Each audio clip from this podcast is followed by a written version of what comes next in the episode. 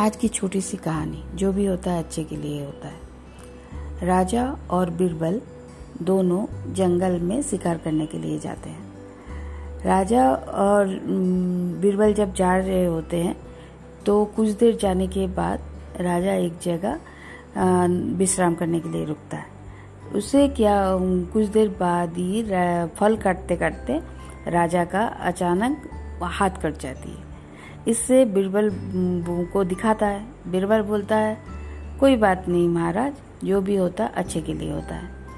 ये सुन के राजा को बहुत दुख होता है, क्योंकि उनको दर्द होते रहता है।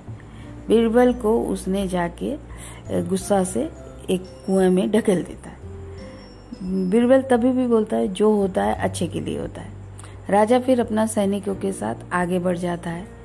जंगल में जाते जाते जाते जाते घोर जंगल में बिछड़ जाता है अपना सैनिकों से राजा। बिछड़ जाता है, जब वहाँ घूमते रहता है तो वहाँ पर उनको डाकुओं ने पकड़ लेता है। राजा को जब डाकुओं ने पकड़ लेता है तो डाकू लोग का परंपरा होता है कि वो लोग बलि देते हैं। बोला, आज इसको बलि देंगे। उस राजा को बाँध के रख लेता है। बाँध के रख के वो लोग जो पूजा पाठ वो लोग का करते रहता है। फिर बोलता है। फिर उसको नहला धुला के सब कुछ करके बाँध देता है एक पेड़ के नीचे।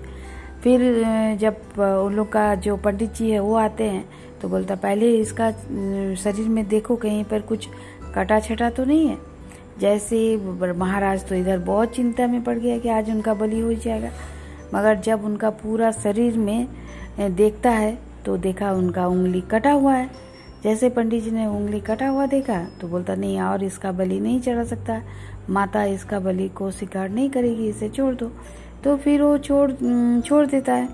फिर राजा जाता है, वहाँ से किसी तरह निकल के वो जाके पहले सब, सैनिकों को मिलता है।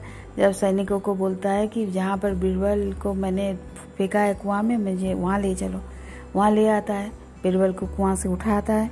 फिर बीरबल को बोलता है कि आज तुमने जो बोला था आ, मुझे माफ़ कर देना मेरा हाथ कटा था बोल के ही मुझे आ, ये नहीं हुआ। मेरे को वो लोग बलि नहीं दिया नहीं तो वो लोग मेरे को बलि दे देता। तो बिरबर बोलता है कोई बात नहीं महाराज अगर मैं आप आपने मुझे कुआँ में ढकेल दिया था बोल के मैं ज़िंदा हूँ। जो भी होता है अच्छे के लिए होता नहीं तो वो लोग मेरा बलि चढ़ा देता क्योंकि मेरा कहीं पर भी कटा छटा नहीं है। तो महाराज बोलते हैं हाँ ये सच बात है। इससे छोटी कहानी से पता चलता है कि भगवान हमारे लिए जो भी करते हैं, वो हमारे अच्छे के लिए करते हैं। धन्यवाद।